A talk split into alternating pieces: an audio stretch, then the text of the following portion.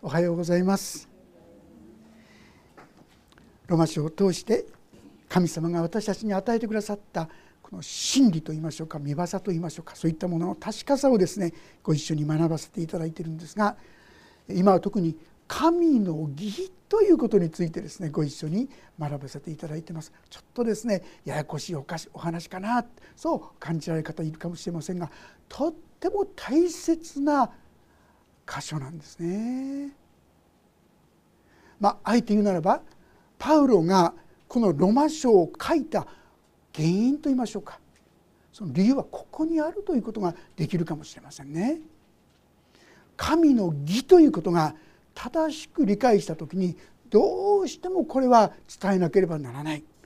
まあ、この3章の21節に「しかし今や」って言葉でこの21節が記されているんですがまさしく今や新しい教え新しい世界が始まった。そういうところでですねここを書いてくださったわけです。し実はこの箇所がまたあの宗教改革。ルターがですね本当に宗教改革に至ったのも実はこの神の義ということに対しての正しい理解が彼の中に与えられたその時からこの箇所を読み解きますしまたそこから私たちの信仰の歩みの土台がですねしっかりとするものになっていったということができるかもしれません。そういう意味で少し分かりにくいお話かもしれませんがもう一度ご一緒にそのことを一つ一つをですね確かめていけたらなそんなふうに思っています。皆さんは天国に行くっていうのはですねどうしたら天国に行けるかって考えたことありますか？まあ、普通の人はどんなふうに天国に行けるって考えてるのかな？よく天国でっていろんなお葬式でも言いますよね。で私ですね昨日ですね入れてみたんですね天国への道って入れま入れましたらねなんとそこに出てきたのはですね国道457号と国道48号の経由で29分ってこう出てたんですね。え？ってびっくりしましたしまた笑ってしまいましたね。おお天国こんな近くにあったのかってですね。そう思うわけですがなんか天国の階段っていうんでしょうか？そういうのがあるそうですね。ここから29分のとこにあるそうですね皆さん。でもそういうことじゃなくて私たちはどうしたら天の御国に入れるか。ユダヤ人たちが考えたのは自分たちは選びの民神の民だけども私たちは神の戒めである立法掟である立法を守ることによって天国に入れるんだってそう考えたんですよ。ですから彼らは一生懸命立法を守り抜ましたそういうことで生贄も捧げましたそれは皆立法に従ったわけなんです。でも今までロマ書1章2章として学んできたのはもちろん神を知らない違法人は当然ですが神を知っている。立法を私は守っていると言っているユダヤ人もまた罪の中に歩んでいる。立法によっては誰も義と認められない。20節にこうありますね。なぜなら人は誰も立法を行うことによっては神の前に義と認められないからです。立法を通して生じるのは罪の意識です。私たちは正しいことを行って良いことを行って良い人間となってそして天国に行くんだって。どっかそういうふうに皆さん考えてませんか？この昔のユダヤ人と同じように私たちもそしてクリスチャンになった私たちもまたそのように良い行いに歩まなければならない。より立派な人間にならなかったら天国に入れないそんなふうに考えてしまっているところはないでしょうかこの朝はっきりと聖書が語る神の義ということこのことを理解させていただきたいなそう思うんであります。なぜならばこの神の義ということをまあユダヤ人たちはある意味言って裁く基準っていうんでしょうか？そういうふうに取っちゃったんですよ。裁く基準。まあ、あのずっと教会の人たちもですねそうですね。長い歴史の中で神の義とは神の基準。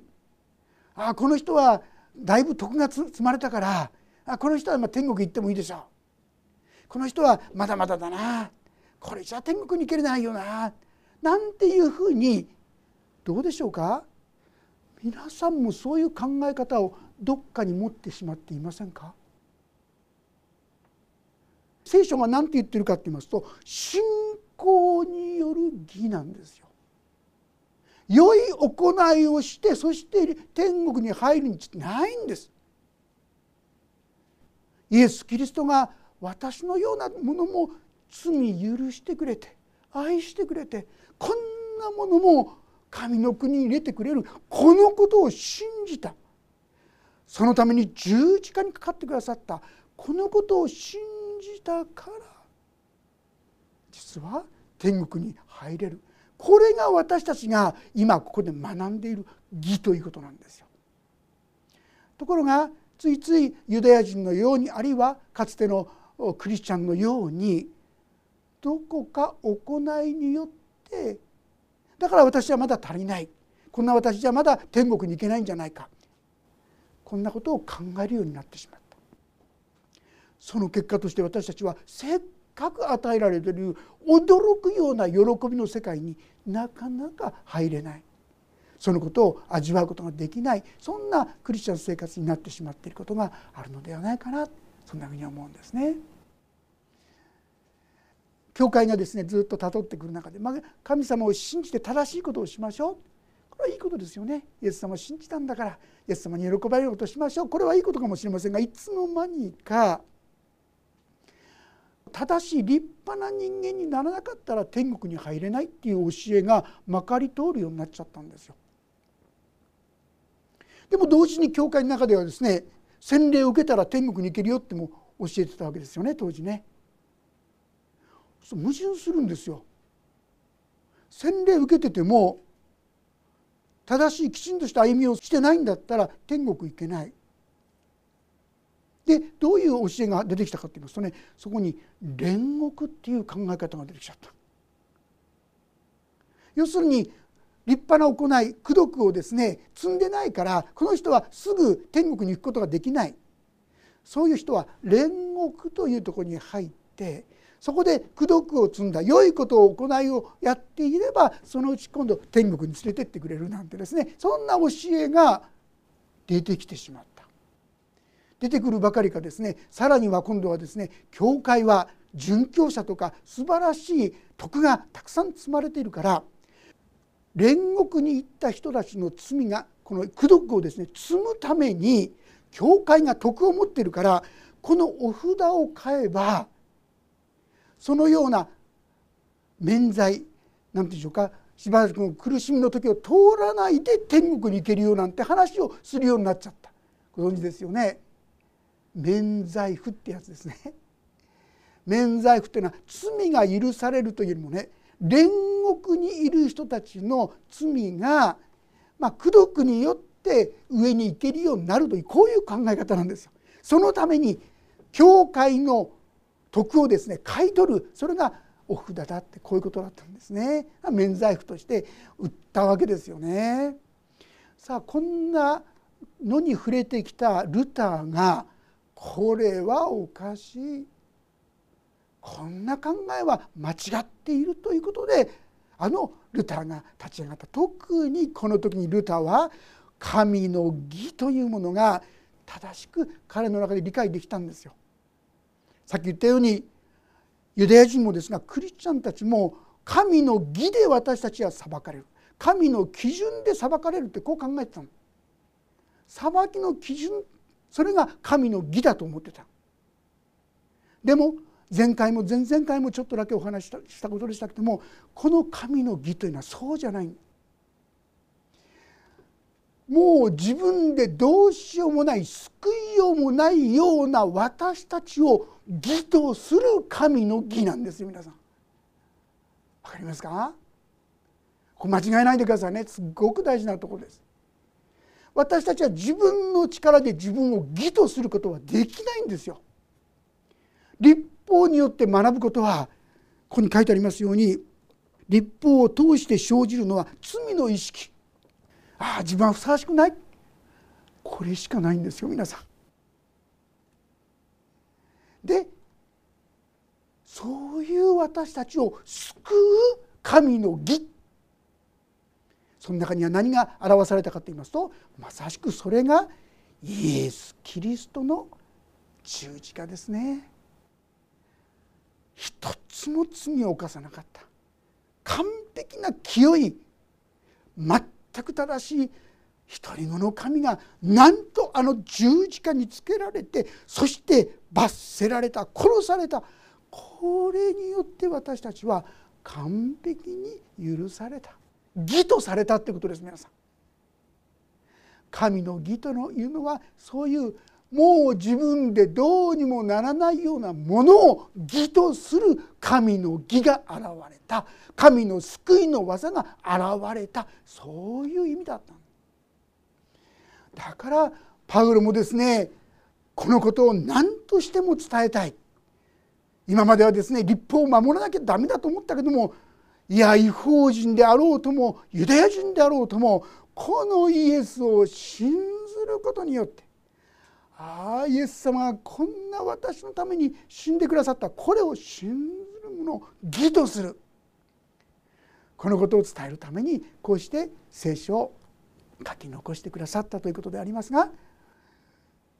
私たちはいつしかですねその真理をどっかに置いてきてしまった。だからどうでしょうか？今もこの中で。もしかしたら何割かの人は「いやいや私はまだ天国に行けますか?」って聞いたら「いやちょっとねあんまり功徳を施してないなんか何何の宗教って言いたくなっちゃうとこですけどもやってないから私はダメだって思ってる方いかがでしょう？何人かいらっしゃるんじゃないですか？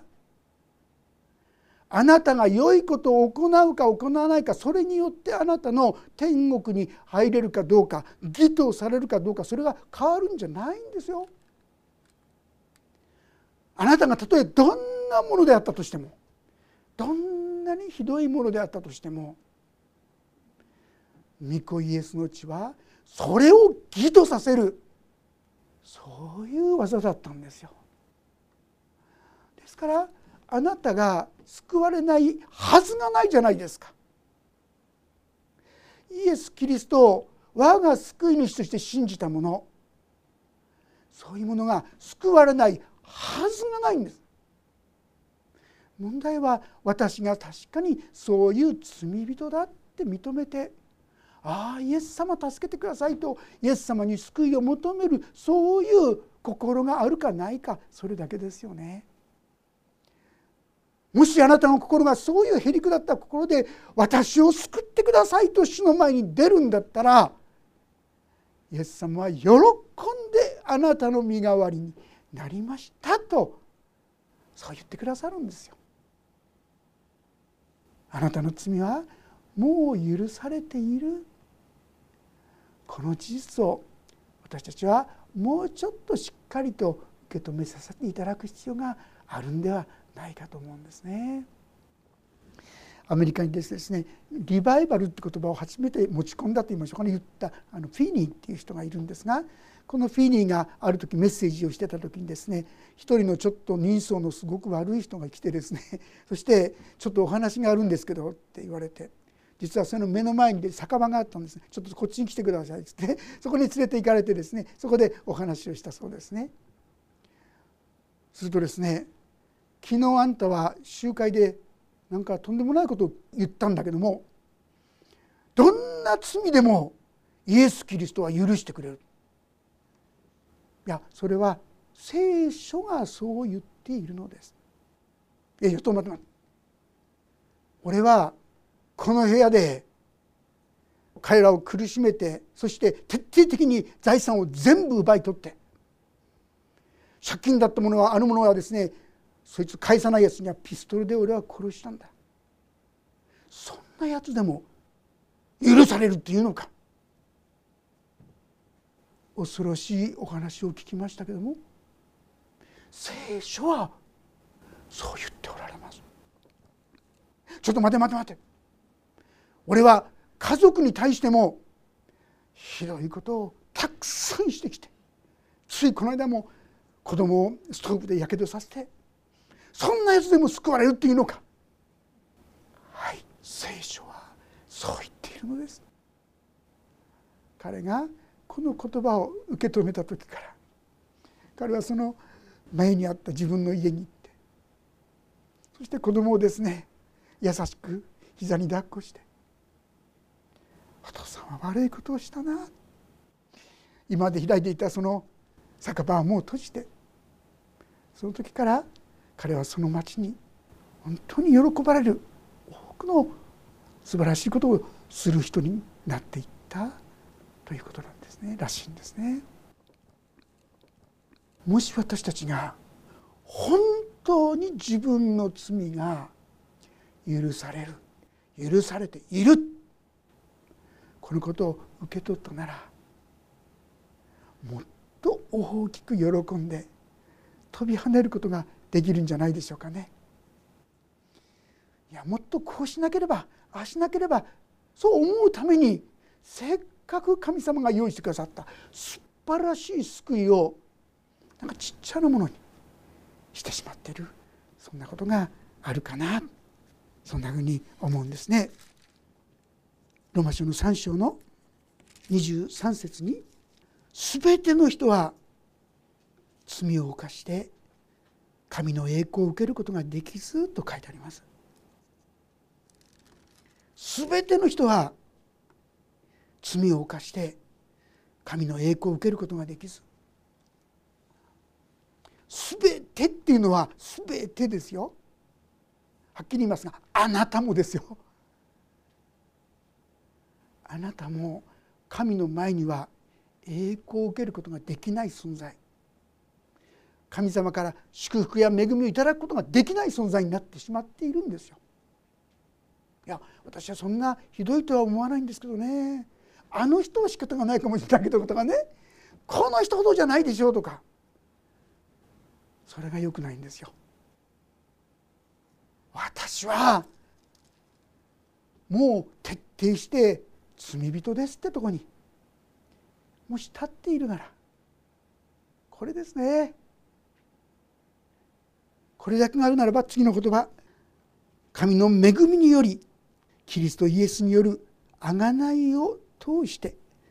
値なしに義と認められるからです神の恵み恵みというのは受ける資格のないものが受けるこれが恵みですよ。私たちは誰もですね神から救いを受ける資格があるようなものはいないんです。そんなに私はひどい人間じゃないそんなに地獄まで落とされるほどじゃないと思っている方はまだ正しく自分のことを見ることができないかもしれません。もしですね皆さんが自分の心に手を置いて自分が言っていることややっていることや考えていることを思い出してください。人の前ではそんなにひどい姿を見せてはいないかもしれませんがあなたの中ではひどいことを考えてたと思いませんか？人が苦しんでいるのを見てもざまあみろとか。そんな言葉を出したらもう人格を疑われるそういうことを私たちは頭の中では結構考えたりしてたと思いませんか？それが私たちなんですよ。そして神様はそれを知ってらっしゃるんだ。見てらっしゃる。んですから誰もこの神の栄光を受けるそういうふさわしい人はいないんです。立派に見える人でもそれははっきり言いますとそうしておいた方が都合がいいから良いことをしてたに過ぎなくないですか？悪いことしたら人にひどい目に自分も遭っちゃうかもしれないからやらないだけのことかもしれませんよね。私の中には本当に見せたくないような汚い思いや行動人を貶めたり裏切ったり確かに私は神の栄光を受けるにふさわしくないものだってことに気づかされるのではないでしょうか。ところがところが神の恵みによりキリストイエスによる贖いのゆえにご存知ですよねあの十字架のゆえにということです。あの十字架は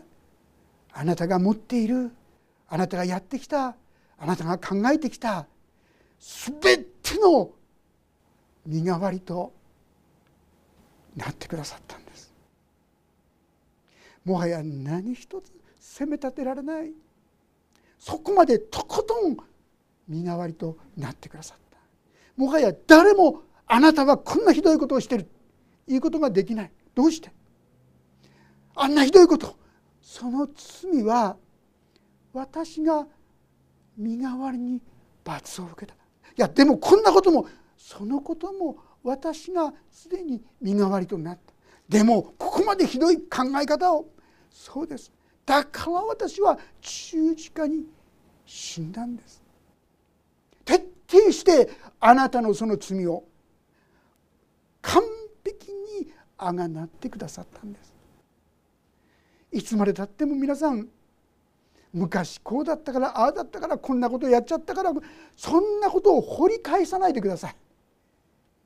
もう私はその身代わりとなったんだから。えー、こんなことでも本当に許されるんですか？こんな私でも本当に愛されるんですか？こんな私で本当にいいって言うんですか？そうです。そればかりか？これは私を信じる者にと書いてありますよね。私を信じる。皆さんちょっと神様と比べちゃいけないかもしれませんが自分を信頼してくれるってすごく嬉しいと思いませんか？自分の罪のために徹底してそれを全部受け切るほどの技をイエス様がしてくださったってことを信じるってことは信頼してくれるってことは神にとって神様にとって嬉しいことなんですよね。ああ私を信頼してくれたね良いことを行うことではなくて私を信頼しこんな私をもう作り変えてくれるそのことを信じる期待するそういう私たちをイエス様は神様は喜んでくださるんです。贖いイエスキリストイエスによる贖いを通して値なしに義と認められるからあれができるこれができないあんなことがやったこんな自分だ。関係ないって言ってるんです。もう丸ごと何もかも全部含めて私がそれを裁きを受けた。あなたの罪は許されている。そして私はあなたを愛している。私を信頼するあなたを愛しているとそう語ってくださっているんですよ。そして値なしに義と認められるから。いいですか皆さん。しっかりと神の言葉に従うからあなたは義とされたんじゃないんです。イエス様を信じたから。イエス様がこんな私のために死んでくださった。身代わりになってくださった。このことを信じたから義とされた。そのことを信頼してくださったから義と認められた。そういう意味でこのイエス様に対する信頼を私もっともっと熱くさせてもらいたいなそう思うんです。神はこの方を信仰によって受けるべき血によるなだめの捧げ物として公に示されました。ご自分の義を明らかにされるためです。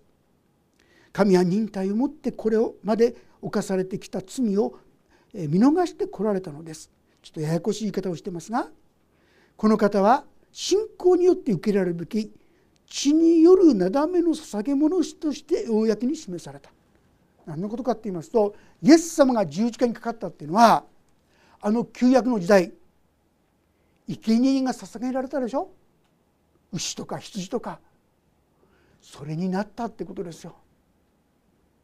イエス様が見せ物になったんです。生贄になったんですよ。でそれによって何がされた？神の義が表された。どういうことなのか。神はただ許せ許せ許す許すって言ってんじゃない。そのための犠牲も払った。愛する我が子をあのむごたらしい十字架にかけた。それによって身代わりとした。だから今あなたを義とすることができるんだ。もうちょっと言うならご自分の義を明らかにされるためです。神は忍耐をもってこれまで犯されてきた罪を見逃してこられたって書いてあります。皆さん実はね私たち見逃されてきたから今ここに来てるんですよ。もし皆さんが罪を犯した瞬間にバーンって裁かれたらどうなりますか？もう誰もここにいないはずですよ。ちょっとそれに近いことが起きたのが使徒行伝の中にありますよね。アナニアとサッピラっていう人彼らはとことん本当に神に信頼しようとしなかったことが分かったからでしょうか彼らが嘘をついて人の前でいい格好したその瞬間に即座に彼らは死んでったんですよ。裁きがそこにあったんです。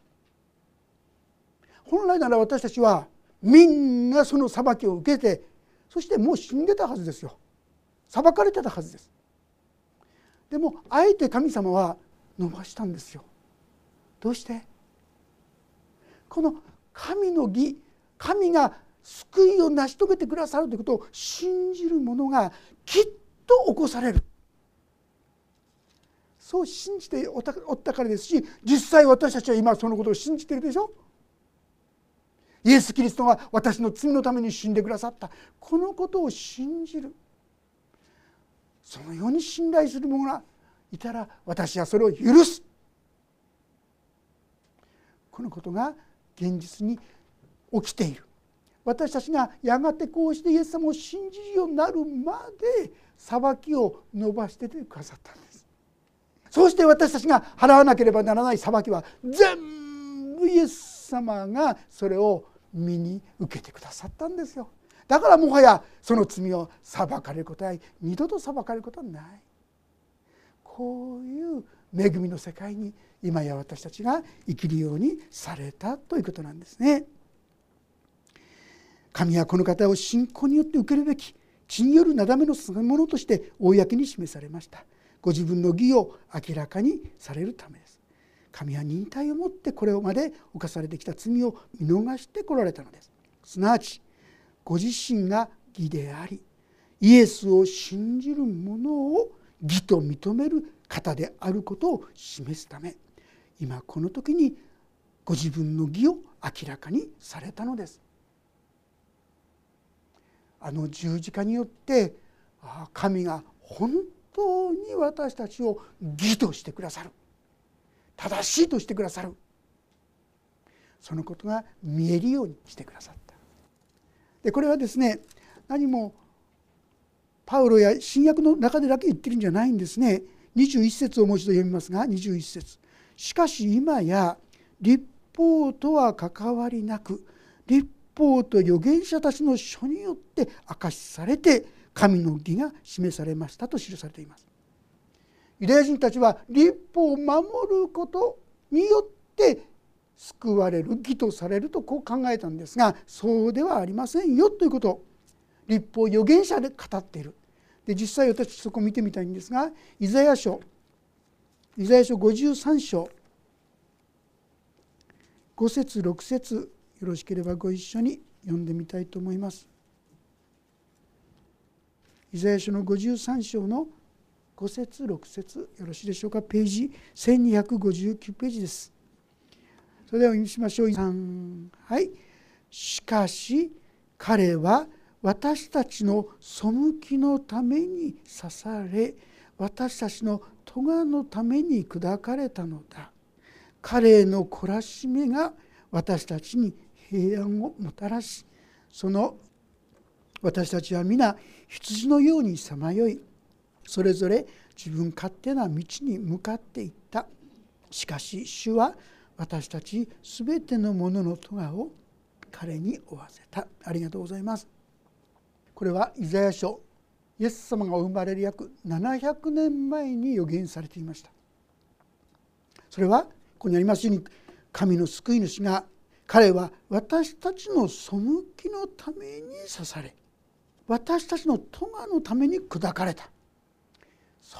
んなありえないこと。これを聖書ははっきり予言しておったんですよ。立法ではなくて立法とは別の救い主がお生まれになる。そしてそのお方は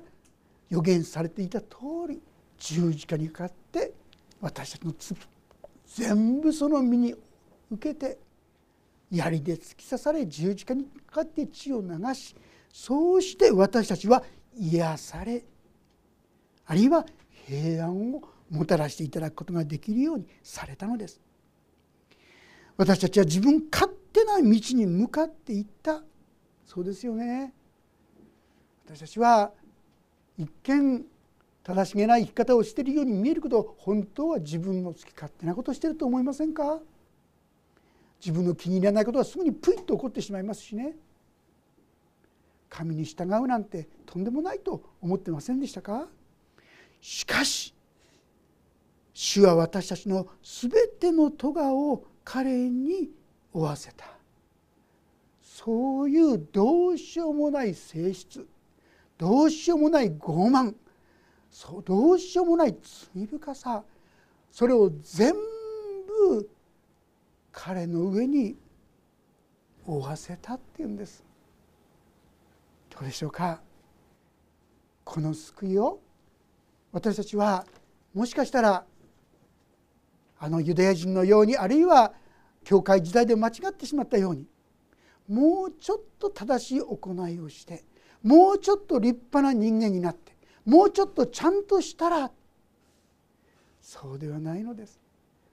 イエス様がこん私を愛してくださっている。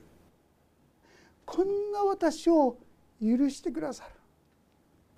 こんな私を救ってくださる。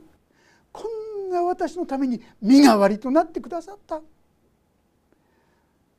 このことをただ単純に素直に受け取る。その私たちをイエス様は「ありがとう。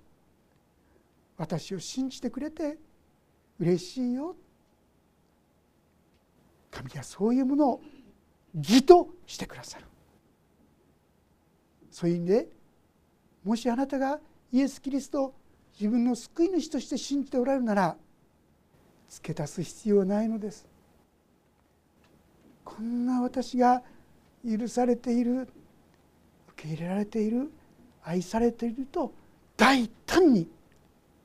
そう神様に申し上げていただきたいのです。その時に私たちもこんな私をですか？こんな私が本当に愛されてるんですか？何にもできないですよ。いやあなたが意味嫌われることばかりするような私たちですよ。うん、全部分かってる。でも私のところに来てくれたことが嬉しいよ。あなたは私の義をもうすでに来ているんだよ。そう言ってくださるんです。皆さん私の内側にはですねシミだらけのものがあるかと思うんですね。な立派な人いませんよ。でもその上に純白のドレスが本当に着せられているんです。そして私の目に「あなたは高価で尊い」と本当に言ってくださってるんです。この神様の恵みをもう一度しっかりとそうだ今このまんま私は許されているんだ。私は義とされているんだ。私は天国に入れるようにされてんだ。感謝して受け取っていただきたいと思いますすると私の心の中にだったらあもっともっと悪いことしてやれ なんて気持ち出てきますか本当に許されてるって受け取りますとですねああこんな私ですけども何かちょびっとだけでも神様に喜ばれることをしたいなって気持ちになるんですよ。これが新しい生き方なんです。しなきゃならないんじゃないんです。今までとは全く違う立法とは全然違う生き方なんです。だからここに21節に「しかし今や」って書いてあるんです。ああ今まで私は相変わらず古い生き方もっと功徳を積んでもっと立派に人間になってああなってこうなってみんな間違っているんですただただまずこんな私を愛して許して受け入れてくださって本当にありがとうございます。まずこれを受け取っていただきたい。するとあなたの心から何かしたくなってくる。神様のために何かできることがあったらやりたくなる。これが福音的な生き方。新しい命の生き方なんですね。ぜひこの道に共にこれからも歩んでいきたいと思います。お祈りをいたします。天の神様私たちは長らくこの神の義というものを間違って捉えてしまっていました。神の基準で裁かれる。そうではなくて神がご自分によって私たちのようなものさえも信じるものを義としてくださる。この尊い真理をどうかお一人お一人がもう一度しっかりと受け止め直すことができますように。今許され今受け入れられ今愛されている。そのためにイエス様がもうあの十字架を受け切ってくださった。この真理にどうかいつもいつも立たせてください。そして新しい力新しい喜び新しい命によってこの神に仕えていきたい従っていきたいそう思えるようにしてくださるようにお願いをいたします。お一人一人にこの祝福が豊かに豊かにありますように。イエス・キリストの皆によって祈ります。アーメン。もうしばらくそれぞれに夫の祈りをお捧げください。